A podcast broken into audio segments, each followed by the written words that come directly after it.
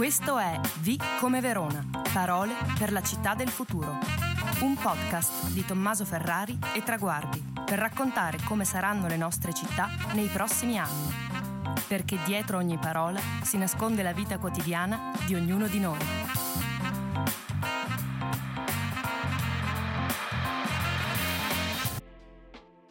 P come parchi urbani. Prendete una buona dose di attenzione all'ambiente, vizio di famiglia, un po' di interesse per lo sviluppo delle città, un pizzico di voglia di darsi al giardinaggio e mischiate il tutto con la passione per i boschi della Lessinia e le grandi città europee. Il risultato sarà Elena Ferrari, veronese classe millenovecentottantacinque, laureata in architettura al Politecnico di Milano e trasferitasi a Berlino nel duemilatredici. Lì la sua vita si sdoppia definitivamente. Inizia come architetto del paesaggio e finisce, almeno per ora, a fare un dottorato allo I U A V sulla relazione tra uomo e natura nella capitale tedesca. Per lei, l'ecologia urbana è sia un oggetto da studiare che un'arte da praticare, grazie alle erbacce selvatiche sul balcone e all'orto ricavato nel parco di Tempelhof.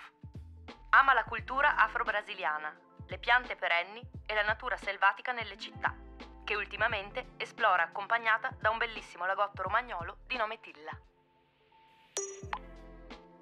Ciao Elli, eh, qui mi sento ovviamente in dovere di essere un po' meno formale, grazie per aver accettato il nostro invito, vabbè anche perché se non venivi creavamo una crisi familiare. Grazie a te Tommy, sono felice di essere qua e no, più che altro non, non ne potevi più di sentirmi parlare di natura nella città, quindi mi hai direttamente invitato al tuo podcast. Esattamente, mi interessa parlare con te, non tanto appunto perché sei mia sorella e qui sveliamo sostanzialmente il gossip della puntata, ma perché credo che la tua esperienza nello studio della natura in città, con un occhio veronese e uno estero, possa darci veramente delle chiavi inedite con cui parlare di questo tema. Parlare di parchi urbani è sempre più di moda, diciamolo, e per fortuna. Così come il tema del verde e la forestazione urbana sta prendendo sempre più piede, da un lato perché i cittadini lo sentono come un vero bisogno e dall'altro perché un riequilibrio con la natura non è più rimandabile.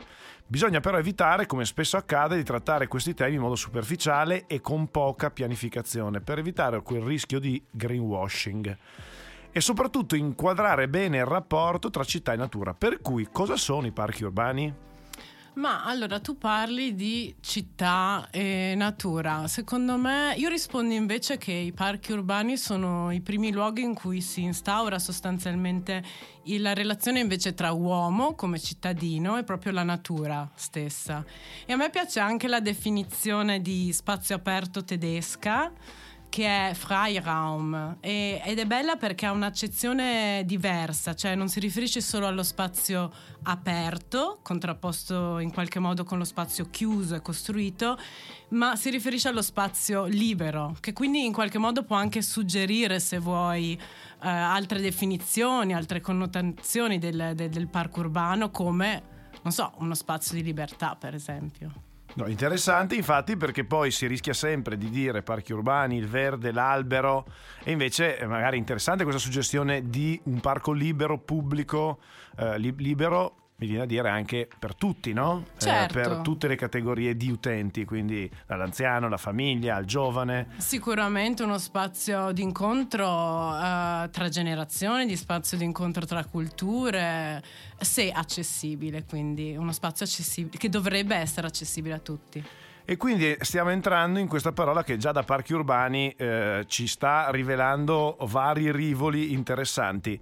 Cominciamo il nostro podcast con la classica domanda, e cioè perché per te parchi urbani è una parola fondamentale per la città del futuro? Estenderei questo, diciamo, il parchi urbani ad una, invece una riflessione un po' più ampia che riguarda la natura urbana, cioè qual è il valore della natura urbana all'interno della città, no? E chiaramente all'interno di questa epoca di transizione, di crisi ecologiche, di crisi ambientali, eh, le aree naturali all'interno della città hanno sicuramente i valori che conosciamo, quindi eh, garantiscono delle pre- prestazioni ambientali. Se anche la stessa pandemia in qualche modo ha, ha fatto emergere il valore anche um, come come la loro prossimità possa garantire anche dei benesseri psicofisici, come possano essere appunto i luogo, luoghi culturali che, come detto prima, eh, possano garantire l'incontro di diverse culture e generazioni. Però secondo me sarebbe un po' più interessante sovrapporre questa lettura a, ad un'altra lettura un po' più eh, diciamo profonda, e che riguarda so- sostanzialmente il grande discorso riguardo l'antropocene, cioè in questa in quest'epoca di transizione abbiamo capito che la città non può essere solo una città per l'uomo e che le risorse naturali non possono essere solo consumate dall'uomo. E allora eh, forse altre questioni, altre domande sorgono, e una secondo me delle più interessanti, su cui sto anche riflettendo all'interno della mia ricerca, è eh, chi abita la città, quali sono le specie che abitano la città. E allora se a queste eh, domande eh, rispondessero per esempio ecologisti o per esempio filof- filosofi come Emanuele Coccia o i libri di, eh, di Stefano Mancuso, allora forse eh, la risposta sarebbe che la città è un ambito di incontro tra diversi tipi di specie, cioè sostanzialmente un ecosistema composto eh, da diversi tipi di specie, quindi piante, animali, eh, insetti e così via. E quindi forse questa lettura della città potrebbe anche suggerire poi nuove strategie anche di pianificazione, nuove strategie anche per il progetto della stessa. È molto interessante che da parchi urbani siamo arrivati a chiederci, ma quindi chi abita la città?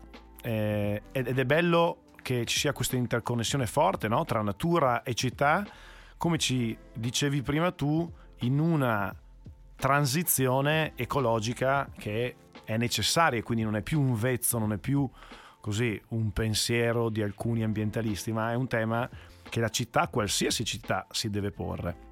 E visto che a noi piace scavare nelle parole, scoprendone tutti i risvolti, ti chiedo, siamo partiti da parchi urbani, abbiamo capito questa città fatta di specie, e ti chiedo cosa c'entrano i parchi urbani con la criminalità?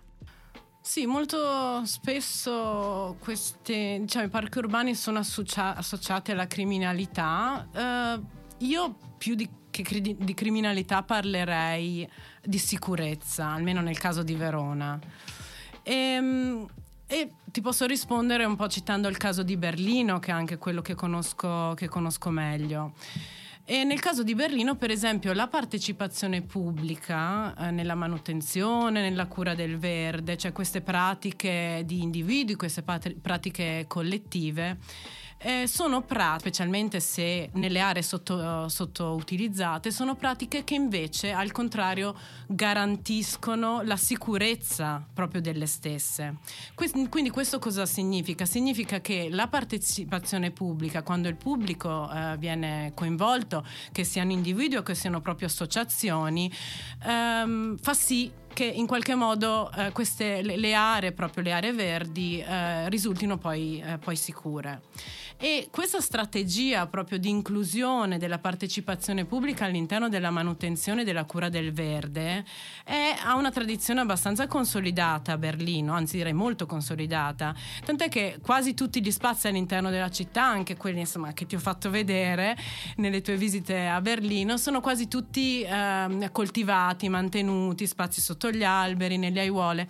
Quindi eh, questa strategia non è solo accettata dal, dalle amministrazioni, ma anche in, proprio inclusa in una certa strategia di manutenzione del verde. Perché? Perché sostanzialmente eh, abbatte i costi di manutenzione e quindi è anche virtuosa per la città stessa. È virtuosa per la città stessa da un punto di vista di ricadute economiche, ma eh, come ci hai raccontato tu, anche di un fortissimo impatto sociale, non solo perché lega le persone, no? a un bene comune, ma anche perché poi rende quel luogo sicuro. Io ti cito un altro studio che mi ha veramente eh, colpito. Qui invece siamo a Filadelfia e praticamente eh, c'è stato questo progetto in cui in aree appunto sottoutilizzate hanno sistemato il terreno piantando l'erba, alberi e arbusti, e hanno trasformato queste zone degradate in piccoli giardini fai da te. Il costo era bassissimo, soli cinque dollari investiti per ogni metro quadrato abbellito e ripristinato. I risultati sono, devo dire, sorprendenti, perché dopo aver analizzato i registri della polizia prima e dopo gli interventi e comparando le aree bonificate con quartieri simili a città lasciati com'erano, i ricercatori hanno trovato che gli episodi criminali sono complessivamente diminuiti del tredici per cento, i furti del ventidue per cento e le sparatorie del trenta per cento. Ora, Berlino non è Verona, Filadelfia non è Verona, chiarissimo, però il, la riflessione eh, su I, i principi che eh, sia questo studio sia questa esperienza ci portano sono interessanti. Quello dell'includere le persone nella manutenzione del bene comune rende questo luogo più sicuro, e lo stesso studio di Filadelfia fa vedere come questi giardini fai da te, quindi con la partecipazione, no? Quindi con eh, il fatto che le persone si danno da fare per quel luogo, fa sì appunto che eh, i furti, le sparatorie e E gli episodi criminali diminuiscano di molto. Ed è francamente, è lì una questione quasi paradossale, perché da noi i parchi urbani, no? Soprattutto di notte, forse scarsa illuminazione, sono considerati posti assolutamente insicuri. Sì, eh, dipende dai punti di vista. Io credo che sicuramente si possa stimolare in qualche modo un uso diverso dello spazio, far sì che eh, forse il paesaggio urbano, questi parchi urbani non siano solo eh, luoghi eh, in cui passeggiare ogni tanto o da attraversare, ma magari potrebbero anche accogliere altre funzioni o anche dei progetti eh, nuovi, diciamo, per Verona. Per esempio gli orti urbani sono eh, progetti che di per sé eh, garantiscono proprio questa, o rendono più forte il rapporto tra l'uomo e la natura all'interno della città, e comunque anche mantengono una certa ehm, e garantiscono anche un costante utilizzo degli stessi. Tra l'altro eh, a Verona c'è questo regolamento assurdo sugli orti urbani, probabilmente non lo sai, che è dato solo a pensionati, da quello che mi risulta. È, questo è già qualcosa da cambiare, no? Perché è anche frutto di una mentalità. Gli orti è per il pensionato, nel senso, benissimo il pensionato, bene che faccia l'orto, però perché il giovane in realtà non può fare un progetto di agricoltura urbana? Ci sono diverse tipologie di orti urbani e um, ci sono gli orti urbani, quelli di cui parli tu, che sostanzialmente sono degli gli orti di assegnazione, cioè orti che vengono assegnati a delle categorie di persone. Ci sono invece altri orti urbani che forse, secondo me, sono degli esempi un po' più virtuosi, eh, che sono proprio, che nascono da pratiche dal basso e pratiche proprio di occupazione dello spazio, di cura dello spazio, e normalmente si chiamano orti comunitari, quindi nascono sostanzialmente dal lavoro di una comunità. Allora forse anche per questi orti ci sarebbe spazio a Verona? Sì, credo di sì, credo che sia frutto anche forse di una pianificazione più ampia. Eh, un tema oltre agli orti è quello in generale dell'agricoltura urbana, che passa anche dall'apicoltura urbana, che è un'altra pratica che altre città stanno sperimentando e che effettivamente ci fa tornare un po' al principio che dicevi tu, e cioè chi abita la città, cioè la nostra città deve essere un vero e proprio ecosistema urbano, tra l'altro che è la nostra lettera E, per cui se non l'avete sentita ritornate alla E, così eh, vi fate anche un approfondimento da questo punto di vista. Nella lettera E infatti c'era un'altra ricercatrice del Politecnico di Milano, che è Trin, eh, che ci ha appunto parlato eh, di, di questo tema anche complesso del metabolismo urbano. È un po' la sensazione anche sui parchi urbani, anche per le parole, no? eh, con cui stai descrivendo questo tema, eh, molto interessanti però inedite, direi, associate a parchi urbani. Mi viene da chiedere, no? Tu sei un architetto, Eh, hai questa grossa passione per la pianificazione territoriale e eh, sei una professionista del settore, ma perché i parchi urbani non devono essere solo materia tua, ma riguardano tutti i cittadini? Eh, secondo me riguardano soprattutto i cittadini. Se guardiamo la città eh, come una città non solo costruita, ma guardiamo la città dal punto di vista proprio della sua natura urbana, dei suoi parchi, forse anche all'interno del, proprio del processo di pianificazione eh, ci sono bisogno di diverse figure, professionali o no. Eh, parlo per esempio dei paesaggisti, ma non solo, per esempio esperti eh, di uccelli, esperti eh, di insetti, esperti di botanica. E, e queste figure non sono solo scienziati e ricercatori, ma sono anche cittadini comuni, ambientalisti, attivisti. E la mia visione potrebbe, potrebbe sembrare una visione un po' utopica eh, per Verona, ma non lo è nel, nel panorama europeo e nelle strategie di conservazione del verde, della natura, eh, di cui si dibatte adesso. Eh, in, molto, in molti casi infatti questi gruppi di cittadinanza attiva, questi eh, gruppi di cittadini interessati ai temi della natura molto spesso hanno contribuito proprio alla mappatura, al rilievo di alcuni proprio aspetti naturalistici eh, o di aspetti eh, significativi dal punto di vista biologico di alcuni spazi urbani, eh, e queste, queste mappature, eh, questi rilievi eh, in alcuni alcune città, tra cui Berlino, ma mi vengono anche in mente eh, degli esempi a Londra, sono proprio diventati poi degli strumenti che hanno contribuito con le politiche di conservazione della natura urbana. Quindi io credo che anche una sensibilizzazione in questo senso, cioè un dare voce in qualche modo ai cittadini che sono già interessati a questi temi, possa essere eh, interessante sicuramente. E quindi cittadini che diventano protagonisti anche da un punto di vista di pianificazione e comunque sentinelle sul territorio, perché effettivamente eh, molto spesso no, parliamo di eh, man- manutenzione e anche in quel caso ci hai raccontato come una manutenzione attiva delle persone possa eh, giovare a eh, un luogo naturale interno alla città, ma soprattutto eh, l'ascolto di chi li vive tutti i giorni o di chi magari è appassionato può effettivamente creare una comunità e una sensibilità diversa all'interno della città. Anche qui a Verona i parchi urbani sono effettivamente infrastrutture sempre più in voga. Ne abbiamo l'esempio del parco della Passalacqua dietro il polo universitario, così come si parla tantissimo tempo del parco all'ex Calomerci. Tra l'altro l'argomento degli ex cali ferroviari è un argomento che riguarda tante altre città come la vicina Milano. La sensazione però nella nostra città è che un po' si utilizzi il verde come foglia di fico.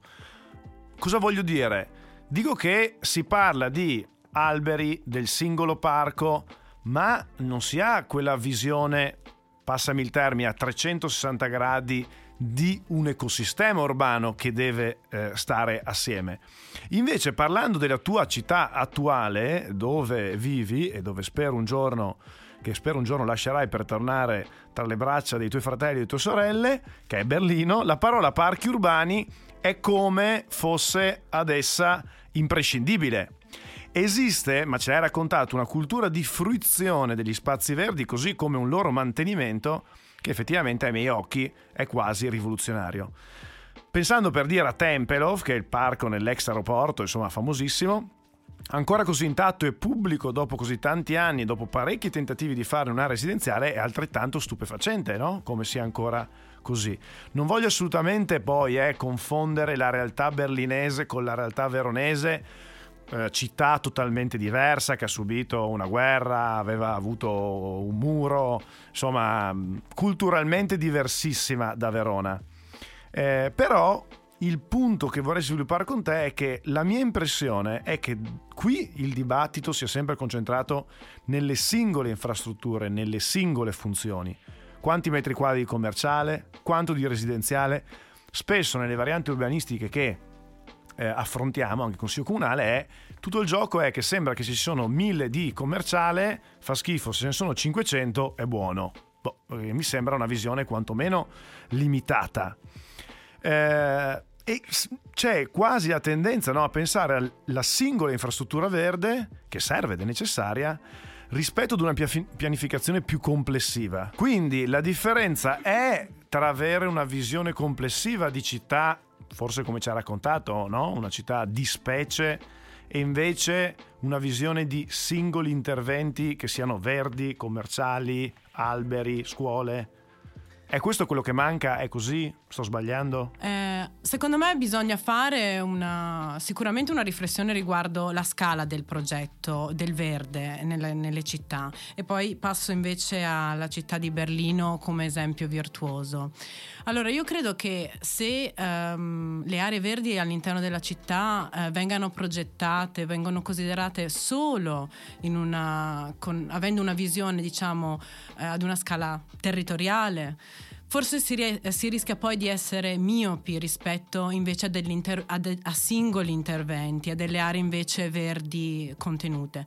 Viceversa, se eh, si osservano solo interventi puntuali, si rischia di perdere eh, di vista invece una visione complessiva. E quindi secondo me in qualche modo è eh, una sorta di dialogo tra queste due scale, tenendo poi in considerazione, così, un'altra suggestione, che poi il progetto del paesaggio eh, varia da una scala proprio microscopica a quella territoriale, cioè la natura all'interno della città può essere considerata eh, tra il marciapiede e la strada come proprio l'infrastruttura che unisce due quartieri, eh, due, eh, due, proprio due porzioni eh, urbane.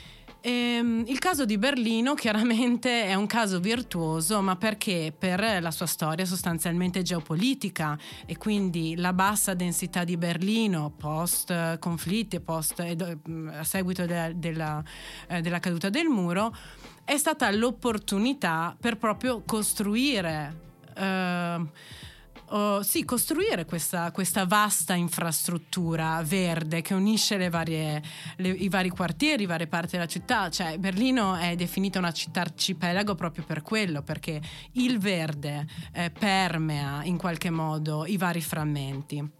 Quindi, diciamo, è eh, così, la, le sue condizioni, la sua storia geopolitica ha fatto sì che la sua struttura urbana potesse essere così consolidata e con, eh, consolidata.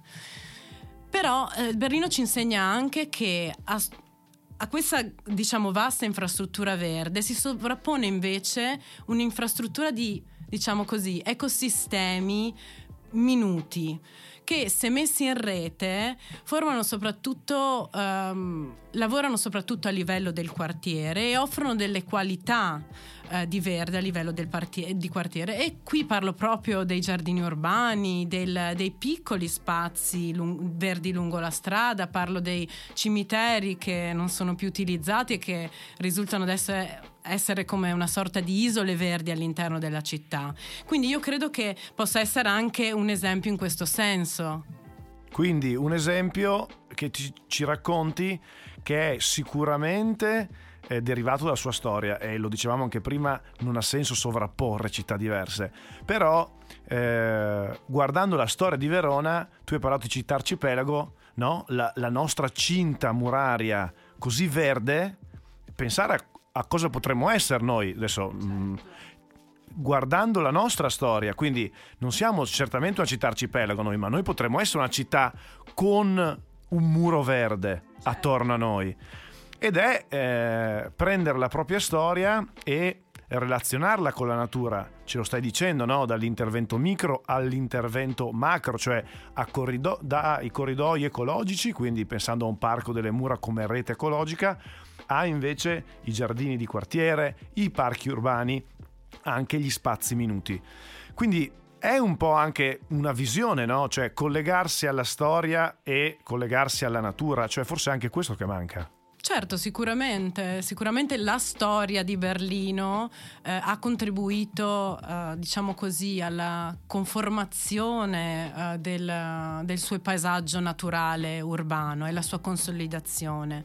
Non per niente questi paesaggi vengano proprio eh, descritti come paesaggi culturali, che quindi il naturale si sovrappone in una maniera molto precisa al, eh, a proprio alla cultura della città stessa, no? E devo dire che a Verona, oltre al Parco delle Mura, no? uh, famoso, famoso forse ai veronesi, perché eh, chi, i, i turisti che vengono da fuori non lo conoscono, ai noi, ma se pensiamo al paesaggio naturale veronese delle colline, è un altro patrimonio gigantesco che ci ha regalato la storia e la natura, e che in realtà non sfruttiamo. Quindi Il parallelo che volevo fare con te è che, devo dire, ci offre belli spunti. Non è tanto nel dire ah guarda che Berlino è pieno di parchi e Verona non c'è neanche un parco, ma è proprio la modalità con cui si approccia la città alla natura e effettivamente anche la fruizione turistica, no? Tu dici a Berlino i luoghi verdi sono luoghi culturali. Da noi il Parco delle Mura non è visitato, da noi le colline veronesi non sono visitate e questo ci dovrebbe far riflettere. Ma allora uh, sicuramente uh, le colline veronesi secondo me sono molto diverse dalla, dalla cinta muraria. Mm, si parla, la cinta muraria è il paesaggio urbano uh, veronese e um, E c'è da considerare che in realtà la superficie della cinta muraria veronese è circa uguale alla superficie del centro storico, quello incluso proprio nell'ansa del, eh, dell'Adige, insomma il centro storico. Quindi anche come idea ehm, io credo che il problema della cinta muraria sia proprio l'accessibilità a questo spazio, cioè ehm, rendere accessibili questi spazi, rendere accessibili. E allora di nuovo la, forse la, la, una domanda domanda provocatoria, no? Per quale forme di vita? Forse alcuni spazi possono essere spazi per me, per te e magari per il mio cane. Altri spazi invece possono essere degli spazi per uccelli o per delle specie che ancora non conosciamo, perché questi, questo paesaggio non l'abbiamo esplorato scientificamente, non ci sono ancora stati dei rilievi. Um, e invece le mura sono studiate, sono state studiate anche da eh, geografi. Il mio, proprio il, il mio tema di ricerca è partito proprio da un concetto, quello di paesaggio minimo, di un geografo eh, bergamasco, Ferlinghetti si chiama, che tra gli altri tipi di paesaggi ha proprio studiato il paesaggio delle mura di Bergamo. Quindi sicuramente questi paesaggi sono paesaggi che devono, deb- devono essere esplorati e anche proprio scientificamente. È molto interessante assistere a un racconto del Parco delle Mura in questa ottica. Noi ehm, l'abbiamo sempre, forse ci passiamo, percorso della salute, area cani, un po' di campi da calcio, ma eh, diciamo da questo punto di vista è uno sguardo assolutamente inedito che t- le tante città con uh, delle mura diciamo presenti, e ce ne sono molte in Italia, si faranno sicuramente delle domande. Siamo arrivati alla fine, Elly, e prima di ringraziarti e salutarti l'ultima domanda di rito, e cioè domani torni da Berlino, sei sindaco della città di Verona, sindaco, sindaca, e ti chiedo qual è la tua prima mossa relativa ai parchi urbani di Verona. Beh, come ho detto, eh, punterai tutto sulla cinta muraria e renderai accessibile, eh, accessibili gli spazi, eh, del, più spazi possibili. E allora forse ritornando te, a questo Tommy. Discorso della scala più ampia, della scala più ridotta, forse lavorerei anche su tutte quelle aree ridotte, di, di dimensioni ridotte, all'interno del centro storico, che non sono utilizzate, e le rea- riattiverei, forse anche rinaturalizzandole, e forse anche cercando un dialogo, una negoziazione tra stakeholders privati, pubblici e soprattutto con uh, l'aiuto dei cittadini. L'interconnessione tra istituzioni pubbliche, private e cittadini è un tema che sta ricorrendo tantissimo nel nostro podcast. Ne abbiamo parlato nella F di fundraising, tra l'altro, ma ne abbiamo parlato anche in innovazione sociale e in tante altre lettere c'è questo fil rouge che eh, ci accompagna e che è forse uno degli elementi della città del futuro e che abbiamo visto che emerge anche qui in parchi urbani. Ultimissimissima domanda, visto che stiamo componendo il nostro alfabeto e con te abbiamo fatto la P di parchi urbani, la prossima lettera è la Q. Che parola avremmo scelto? Um, io direi qualità del suolo, ma perché sto lavorando su un progetto uh, di mappatura del suolo e delle sue qualità. Qualità del suolo, avrà fatto giusto mia sorella? Vediamo, lo scopriamo nella prossima puntata. Intanto grazie mille Elly, buon ritorno a Berlino e speriamo di rivederci a casa presto. Grazie a te Tommy. E secondo voi quale sarà la prossima parola del nostro alfabeto per la città del futuro? Fatemelo sapere sui miei profili Instagram e Facebook cercando Tommaso Ferrari o su quelli del Movimento Civico Traguardi. Se questo podcast vi è piaciuto, continuate a seguirlo e parlatene con i vostri amici. L'appuntamento è per la prossima settimana con la prossima puntata di V come Verona, parole per la città del futuro. Ciao!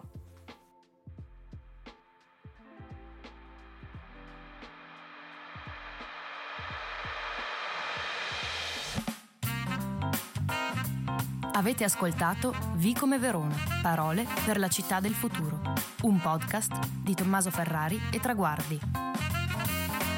Se la puntata vi è piaciuta, continuate a seguirci e iscrivetevi ai nostri canali Facebook, Instagram e YouTube.